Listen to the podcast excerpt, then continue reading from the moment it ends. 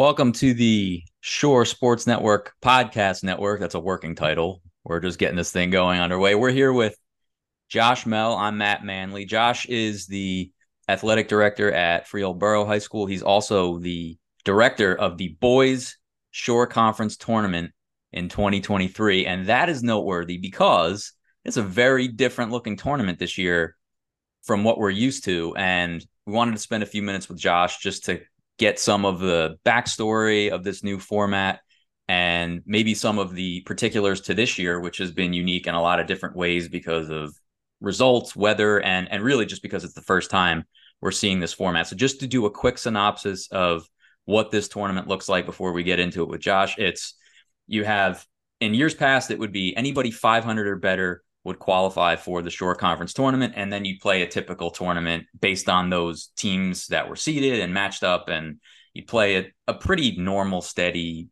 run of the mill bracket. This year is different in that in order to determine those teams that are in the tournament, there is pool play a la the World Cup. So you have 11 groups. The Shore Conference has 45 teams. You have 11 groups, four teams per group, except for one group that has five you play pool play, and the top two teams from each group advance to the knockout round.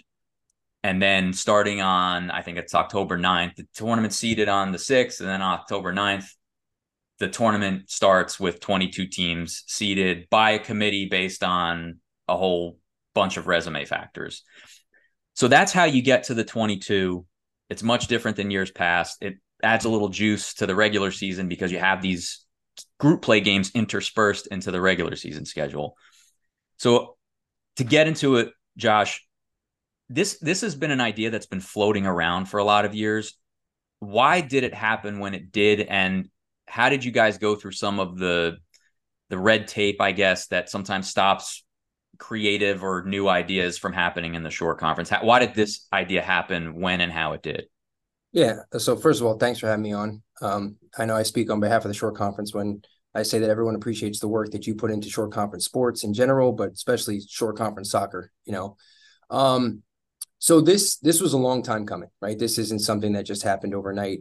Um, you know, it was uh, uh, as a former longtime head coach and coach in the Shore Conference at Freehold Township, I had heard of the idea being floated around by Ocean coach long time ago, Tom Riley um, it didn't really have any sort of um, legs to it. There wasn't any sort of specifics to it. But I thought personally that it was a, it was a really cool idea. You know, um, you know, so basically you got to go back about five years, right? So going back five years ago when I was still a head coach, um, I had approached um, my partner in crime, Will Sunderman, um, uh, who's the athletic director at Pinelands um, who you know was the president of the Shore Conference, um, you know, former soccer coach himself, and we we we started talking about this, and we started talking about the idea of of making it a lot like the World Cup, and that um, we wanted to take a lot of subjectivity out of the room uh, at seeding meetings because um, you know some years you have 30 teams in, some years you have 26 teams in, um, and we we thought that the idea was was viable, but there was a lot of research and a lot of work that needed to go into it.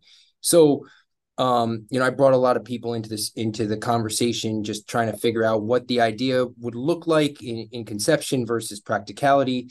Um, so going back to um, this 2019 season, we we had really come up with an idea of how to do it, you know, based upon powerpoints, based upon um, you know putting teams into pods like you have in the World Cup or groups, whatever you want to call it.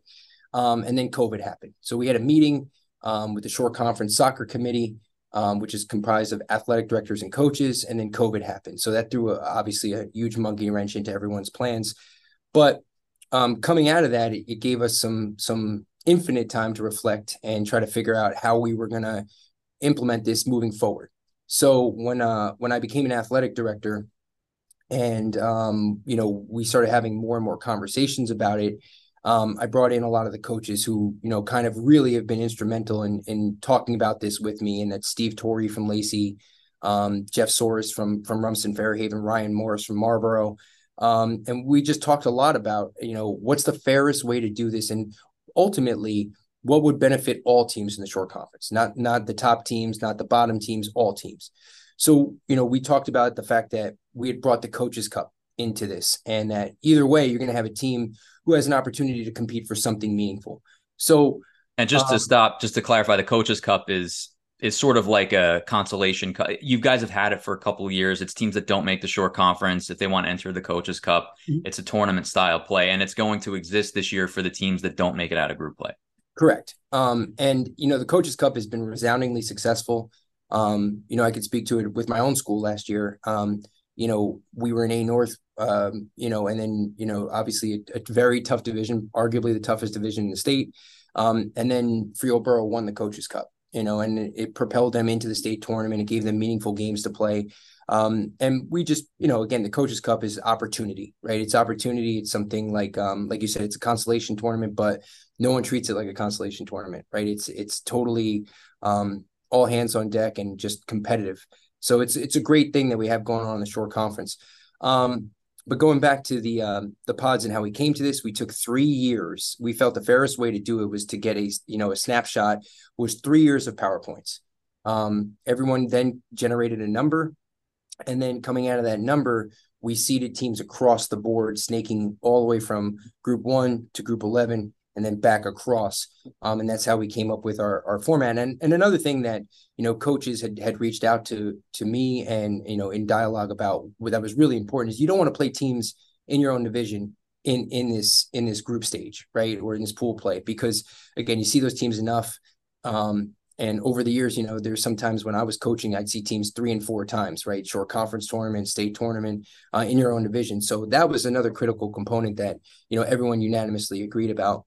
So, um, you know, we we presented this to the coaches um, in its in, in its current format in its entirety um, right after the season ended last year in um, late November, and you know we sent out a survey to coaches, and uh, I think eighty nine percent of the entire Shore Conference was heavily in favor of trying this. Uh, so once we had like the actual um, data um, that people supported this, we then um, started a conversation with the athletic directors um, and then we brought it to the executive committee. Um, and you know, the executive committee was very forward thinking. Um, you know, they they passed it, and um, and here we are. And it's and it's been really exciting. And you know, the buzz around it's been great around the state. Um, the conversations between coaches, between players, between you know ads has been resoundingly positive. I mean, obviously, it's the first year, right? Anytime you do something the first time, you're going to have little wrinkles to work out. Um, and you know, but so far so good. Yeah, and my conversations with coaches have pretty much reflected that 89%. Like, and it's not just like going up to coaches and saying, Hey, what do you think about this? It's it's not really the response of, Yeah, I like it. It's mostly I love it. I think it's great. I think it's it's different. It's something new. And and that runs pretty much across the board from like good public school coaches of good public school established programs to coaches of maybe lesser programs. The exceptions have been the powerhouse teams like a CBA, a Freehold Township Girls. It's understandable how they would be a little lukewarm about this idea because you're playing teams that you would not have on your schedule. They want to play higher level teams. They're, you know, both top ranked teams in the state. So they're they're the ones that have to kind of bite the bullet on this. And who knows for Freehold Township, maybe on the girls' side going forward, maybe they don't have this issue with it because it's a public school team. They may not cycle in, you know, all American, uh, all state level talent every year. Uh, but CBA, you would imagine this is something that is going, they're going to tolerate more than they're going to uh, enjoy. But listen, they're, you know, if you talk to Tom Mulligan, their coach, he's very go with the flow. It's kind of like, whatever, if this is what we want to do, we'll figure it out. And they have enough people to figure it out. So that was, I guess, for somebody wondering who might have who might have pushed back against this, it's it's the big teams. It's the teams that say, well, we would rather schedule, you know, teams from Pennsylvania or a Delran or you know a Seton Hall Prep rather than having to play three teams in our pod who we wouldn't play otherwise. Yeah, and um, to that point, I think that's you know that's very fair, and um, we took that into consideration too, and that's why we wanted to give them the flexibility. Um, you know, especially me personally being the former coach of Freehold Township and playing a lot of the top teams in the state during the regular season and knowing yeah, you guys might have fit in that group once. Yeah, but but also knowing Tom and knowing CBA and and um, Dave obviously as my contemporary um, and a good friend of mine, um, we didn't want to take those opportunities away from anybody. So you know we we tried to really consider their perspective, and if you look at the state PowerPoint formula, Um, it's your top 12 games. Right. Right. So one of those things that we we thought about long and hard too was like we didn't mandate when you had to play the games. Yes. So we gave everybody, you know, till the cutoff uh, to play those games. So if you want to go play in Mountain Seas, if you want to go play like uh, CBA just played against Delran in Pennsylvania on a Sunday, um, we wanted to give those teams those opportunities, um, especially, and it's good for the Shore Conference, right? I mean, you have some of these teams that are nationally ranked, um, that are the pride of New Jersey. So we don't want to take those opportunities away from anybody. Um, so we felt also it was critically important to give those ads and those coaches the schedule up front and then have give them carte blanche to schedule it before october 6th so um, you know i think that's a really good point um, you know those teams um, sure maybe you're not going to play some of those teams in the regular season if you know you had the normal traditional schedule but um, those games probably won't count in their top 12 yeah and the reality is for, if a team is that good if you're talking about a Freehold Township girls this year, CBA pretty much every year, the teams that you're going to play in your pod that you might not otherwise play, especially a, a, private school team like CBA, you should be able to play your second team and get out of there with a win against against the bottom of your pod. Maybe you get a team that's on the upswing one year and you have to grit it out a little bit, but mo- th- like that problem is prob shouldn't be a big deal to the point where if you're CBA, you could theoretically schedule a back to back. You know, play a pod game on a Monday and have a division game on a Tuesday, and you should probably be okay. So, like, I I think when you're you guys were mapping this out, it was probably wise to take that into consideration, but not worry about it too much because ultimately those programs will be fine. Um, and I think that's that's what we found so far in the early uh, in the early workings of this tournament, which I want to get to. Uh, so far, we're everybody's played a group game so far, if I'm not mistaken, and I would say about half the teams have played multiple. Mm. Um, what stood out? I mean, you're not in it as a coach anymore, but had what's kind of jumped up and kind of caught your eye, whether it's on the play on the field or whether it's just the way that things have played out so far. Have you been able to gather anything based on the results that have happened so far? Yeah, um, you know, it, it for me, I mean, obviously, I, I just love the game, right? So I'm I'm going and seeing games that you know um, I'm not even at, I'm not even scheduled to be at, right? So um, just the the intensity of the game in, in the regular season kind of has that feel of, of a tournament game, you know, and I think yeah. that's cool. And the, and the other thing that's really cool is, uh, you know, Roger um, Domel, who's the assigner, he's been fantastic in in trying to accommodate this entire thing, and and the referees are well aware uh, of the fact that it's a it's a, a qualification type match, right? So um, the, the games, I think, it gives everyone an opportunity to compete in the regular season, um, like it's the postseason, um, and it's not, but I mean, it gives everybody that kind of that edge um, just hearing from my own kids in the hallway, they're pumped up. You know, they they get to play teams uh, that they might not get to play in the regular season normally. Uh, I, I got you know multiple coaches who reached out to me uh, before we even started the season, talking about how in 25 years or 20 years of coaching, they've never played any of those teams, um, and and now it's you know it's kind of um, a unique opportunity for them and their kids. Um, so I think you know ultimately, from what I've seen personally and what I've heard, um, it's it's just been really really cool, really really positive. Um, and some of the games that I've gone to just as a spectator, um, you, you kind of see that there too. Um, so I think as we head deeper and deeper into um, the actual postseason, um, you get you get whittled down into these teams that are supposed to be there and they've earned the right to be there. You know, um, one of the things is that 500 record um, that used to exist too. It's like it didn't really tell the true story of a team necessarily, right? Because we all play different schedules. There's different powerpoints involved. There's different factors of just scheduling, right? From your athletic director and who you picked up, who you didn't pick up.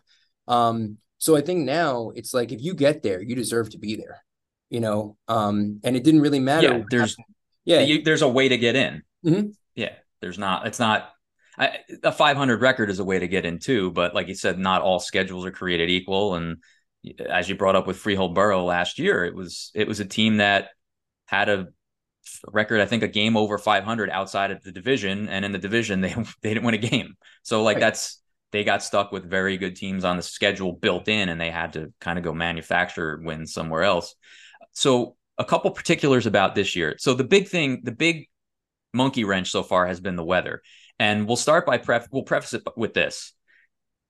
In the rules, there was kind of this vague language about wild cards. Now, initially it's just 22 teams in the knockout round. That's two from each group, but there is some vague language in there about wild card teams that would bump up that knockout round field to more than 22, whether it's 23, 24, on down the line. Mm.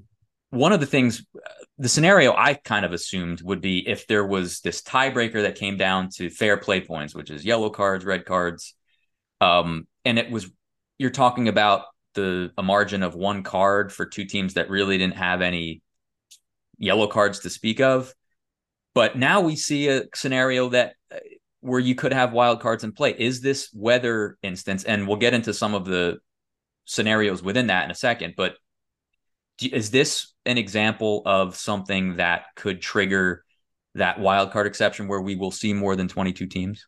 Potentially, yeah. Um, you know, there's no there's no definitive way of knowing um, until we get through pool play. But we we did want to keep that open ended, especially the first year, because we wanted to give you know teams an opportunity. And like we're not trying to exclude anyone from the tournament, you know. But when you look at um, pool play, so like some teams are obviously you mentioned that group of five, right? That there's yeah. a, there's three teams in that group that could potentially have the same record yeah, and that to that group is Ocean, Rumson, Fairhaven, Middletown South, Lakewood, and Keyport. And you know, I think the three that we expect to be in the mix are Ocean, Middletown South, and Rumson. But you look at Lakewood; they just tied Point Borough. They're always Lakewood is always a, a tough team to play, so they could throw a wrench into this whole thing as well. But uh, going back to your point, yeah, that's that is a, that is the group I think everybody has their eye on right now for something crazy happening. Yeah, without a doubt. You know, Lakewood is absolutely always a, a tough team to play, um, year in year out. Um, but um, yeah, we we wanted to keep that open ended because we we really wanted to see how this played out. You know, we wanted to see how the groups played out, whether there was a need to do that. Um, you know, the fair play points is something obviously that's done at the international level. Um, but you know, to the to us in the shore conference, the executive committee on down to every athletic director, you know, sportsmanship is a priority, right? We're we were the first um, conference in the state to implement a yellow card rule, um, and and the real purpose of that was to cut down on dissent, right? We don't need players talking to the officials. We don't need p- certain, um, you know, you watch a professional game, um, right? And there's a, there's a lot of conversation, there's a lot of stuff going on, but um, we're we we've been really proactive in in getting that kind of eradicated out of our game. I mean, you know, we ultimately um, the fair play fair play points. You know, we'll see if they come into play, but they were just designed to give coaches just a reminder and and players a reminder that you know sportsmanship's a priority. So don't don't cost yourself a spot in the tournament because you took red cards or double yellow cards or things that just were completely unnecessary. Um, but going back to wild cards, I mean, I think we have to wait to see once all the pod games are played to see where we stand. Um, yeah. you know, and and we want we're not going to exclude anybody that deserves to be there. But at the um, same time, and we've had this discussion, you also want to make the group games matter. So you don't want to just say, well, this team, this team's really good. You know, this was a really hard group we put them in and they're really good. Let's just throw them in. You you all you want those games to matter even like the group i look at that's turned out to be the group of death in my opinion is holmdel Howell central manchester. Central has not lost a game yet and they were the fourth seeded team in that group. So right. they have they haven't lost in their schedule but they still have to play holmdel and Howell who are top five teams in the shore. So like you don't I, I i imagine you don't want to look at this like well central's good let's just put them in it's more just if there are extenuating circumstances, that's what the wild cards would. That's Correct. when the wild cards come into play. Yeah, we're not just gonna be like, well, this team had a really good year, you know, but they didn't win their their pod. Like, no, that's that's we're still keeping you know the criteria that we established. Um, but you know, going back to what you said about that group specifically, right? Like that's the that's the excitement behind all this, right? Like, yeah, Central based upon three years of powerpoints is is the fourth team in that group, and they're arguably one of the hottest teams in the shore conference right now, right? So um, that that's the really cool thing about it too is like um, you know the, the groups are going to change every year. Um, you're you're not going to be in the same group, so you know you move up, you move down, whatever it is, but everyone still has the same opportunity. Um, but with the wild cards, you know, it, we have to wait and see. You know, but it's not gonna it's not gonna be like, hey, you had a great regular season and you didn't do well in the pod. Like, no, the criteria is still there. Um, but um, yeah, we'll see what happens. Yeah, and the the once and one thing that I think people have to, and I think officials have to remember this sometimes because I think, you know, I won't name the game specifically, but I've I've seen a, a a, a group play game where I felt like an official watched a play that could have a, a potential p- uh, penalty that could have gone either way, and given what the score was, it was one sided at the time, let it go. Mm-hmm. And I've just I, I'm not saying that they'd made that decision consciously, but sometimes as a as an official, subconsciously, you know what the score is, and you see a team that was dominating, maybe take a fall in the box, and you might say, "Eh, we'll let that one go." But in this pool play scenario, you, you kind of have to be on top of every call because you have goal differential. Like these goal differential is part of the, is a tiebreaker, so you kind of have to be on top of it. And to that point, one of the things that happened, and this to me, this is the biggest development of the of the weather day, the lightning day, more so than, you know, Raritan losing 1-0 in a game that didn't finish or and that that's that's bad for them. That's a very bad break for a Raritan or Brick Memorial was down by two goals with like 30 minutes left. But I think as much as much as that's big, even bigger is we go back to that five that five team pool. You had Ocean play Keyport and that game ended 2-0 so they got the they got the 3 points but they that's 30 minutes they didn't have to score more goals. So if Ocean gets bounced by a Rumps, if they finish, let's say, tied with Rumson for second in the group, and Rumson adva- eh, Rumson has the advantage on goal differential, I imagine that's got to be something you guys consider where Ocean comes in and says, "Listen, we didn't. That's 30 minutes we didn't have to add more goals to our differential." Sure. I mean, you know, and again, we have to we have to let that play out first. But I'm just painting a hypothetical. Yeah, and listen, um, you know, I think these are all part of conversations we will have, you know, um, once everything's played out. Um, obviously, um, you know, unfortunately, right, every every athletic director, tournament director can't control the weather. Be, you know, it'd be right. nice, but um, you know, I don't think so anyway. Haven't no, no, no. Still working on that investigative piece on the weather machine. You guys, yeah, exactly. you guys may or may not have um, access to. You know, I thought obviously, you know, if you look at all of these games that have played out that are tournament games, the only day where we had that happen was one was a Monday, right? It was uh, yes. 9, it was 9-11.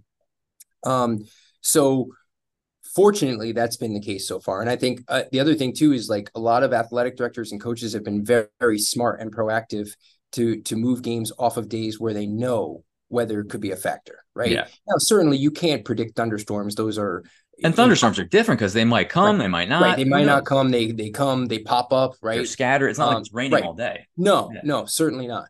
Um, but um, you know, I think ultimately when you when you talk about the weather and and these factors, um, we've been pretty lucky so far. Uh, hopefully, you know, we have no other issues for the for the remainder of, of pool play.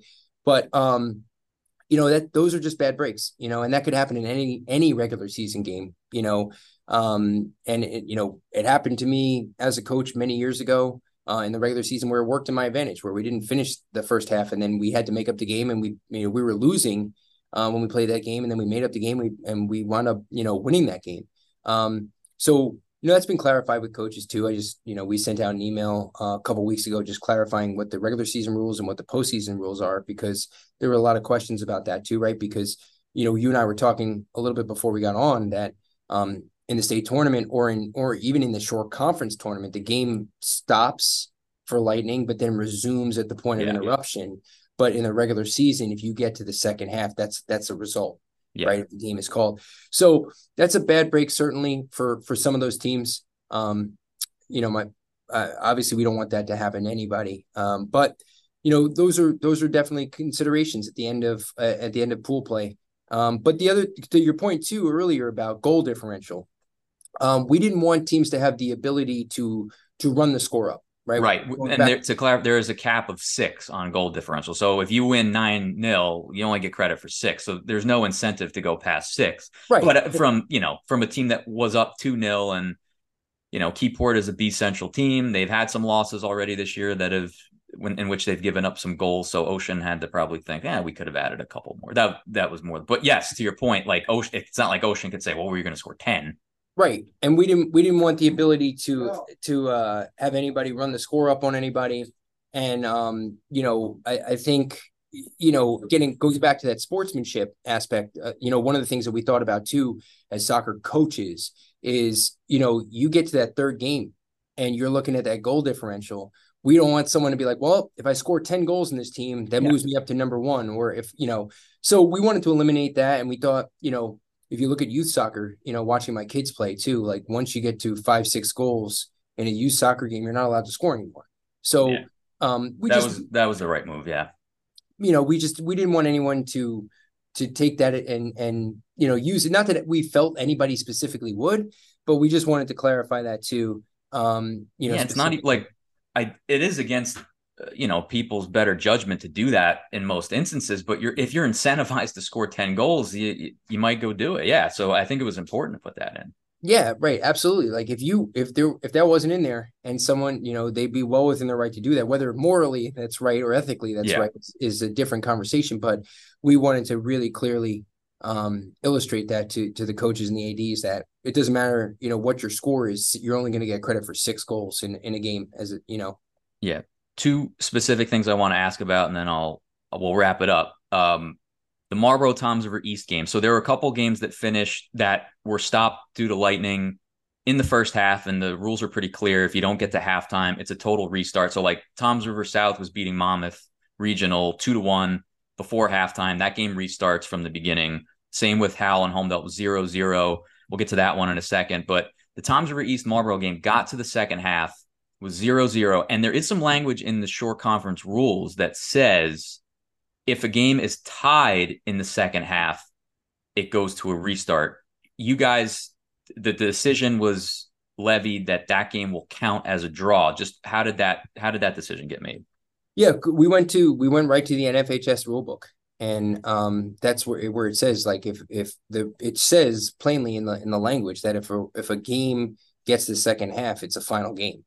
So you know we just we just went straight off. I believe it. I think it's Rule Seven uh, in the rule book um, that you know the game is a draw, right? And it's a regular season game, um, even though it's a pool game. And again, um, yeah, obviously, you know, knowing both coaches, knowing both ads real well, you know, we were in conversation with them, um, and it's unfortunate. You know, it's unfortunate, and you know, um, it, it, just is what it is. So it, it really wasn't even necessarily like a, a Shore Conference just like obviously we're Will and I are the directors, so we're lockstep in our conversations.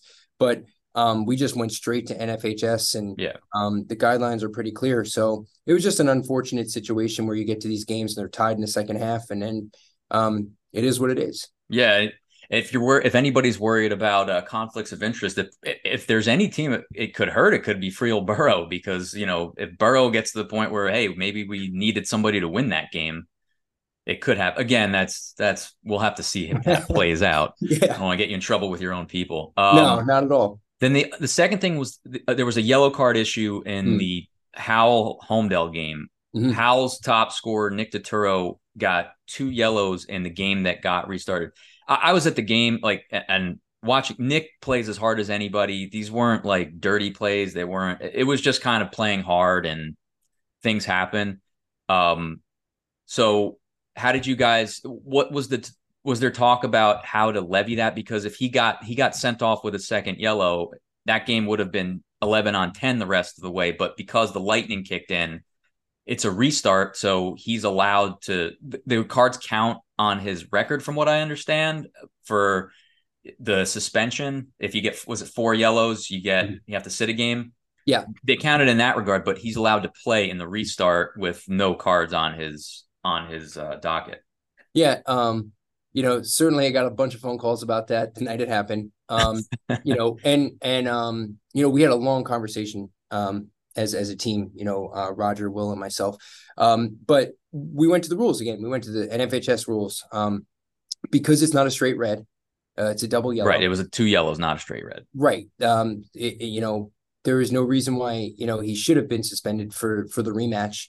Um, I actually found out, um, you know, in doing doing some research too, Um, that if you get a red card, however, that's different. Yes. Um, you know, according to the state and NFHS. So because it wasn't a red, it was two yellows. Um, you know, he was obviously eligible to play in the next game. Um, so again, these are not unilateral decisions um, made by anybody. You know, in our positions, we consult the rule book and we consult people, you know, um, who who who wrote the rule book. So um, that's that's really how that played out. And um, you know, it was it was interesting to see that game.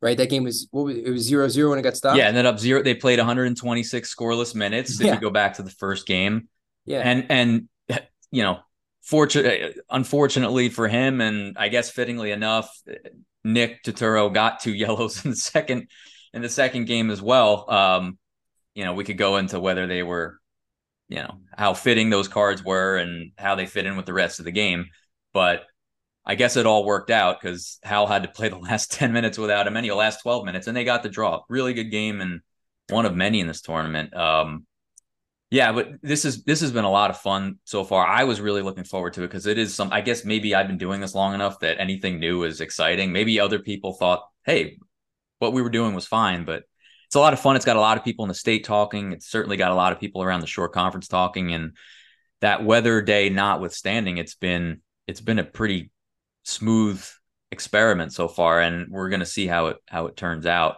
Uh, Josh, thank you for a few minutes. We're going to talk more about this tournament along the way with you and everybody else. Uh, but I thought it was fitting to get your thoughts and some of the background on this tournament uh, for our first interview slash podcast slash whatever we're calling it for the 2023 boys soccer season. So thanks again for the time.